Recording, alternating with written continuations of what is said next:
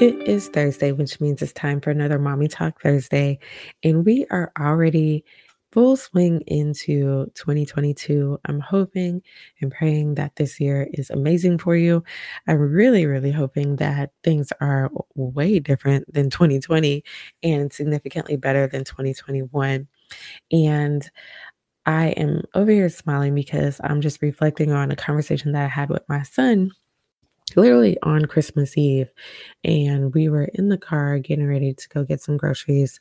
And he was like, Mommy, um, today is December 31st. And I was like, Yeah, it's the um, last day of the year. Next tomorrow will be um, you know, January 1st and we'll be in 2022. And he was like, Oh, are you excited? I was like, Yeah, I'm a little excited, but a part of me is a little nervous because it's something new and different and I'm just a little nervous about it.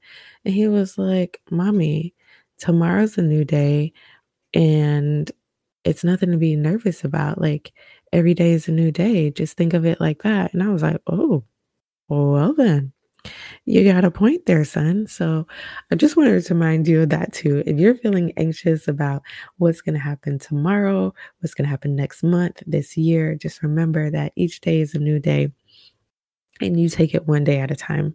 A lot of times we get caught up trying to, you know, project or figure out what is going to happen in the future. And let's just be honest, I don't know very many fortune tellers unless you are, and I don't know, but many of us are not fortune tellers and cannot accurately predict the future. So don't get caught up in the future. Don't get caught up in the future don't try to figure it out. Just take things one day at a time. All right. That's all I got for this week. Make sure you stay tuned on Tuesday for another full episode. Take care